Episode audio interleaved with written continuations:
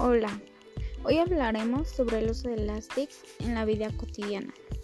El uso de Elastics ayuda a simplificar las tareas mediante la creación de herramientas que realizan de manera rápida y precisa muchos procesos. También han transformado la manera en cómo accedemos a la información y la forma de comunicarnos. Los usos más comunes de las TICs en la vida cotidiana es la educación, las finanzas, medicina y cultura. Algunas ventajas de estas sería en el ámbito educativo y en el ámbito general. Unos ejemplos de las TICs en la vida cotidiana son el GPS, el Bluetooth, YouTube, Bizum y Alexa. Eso sería todo.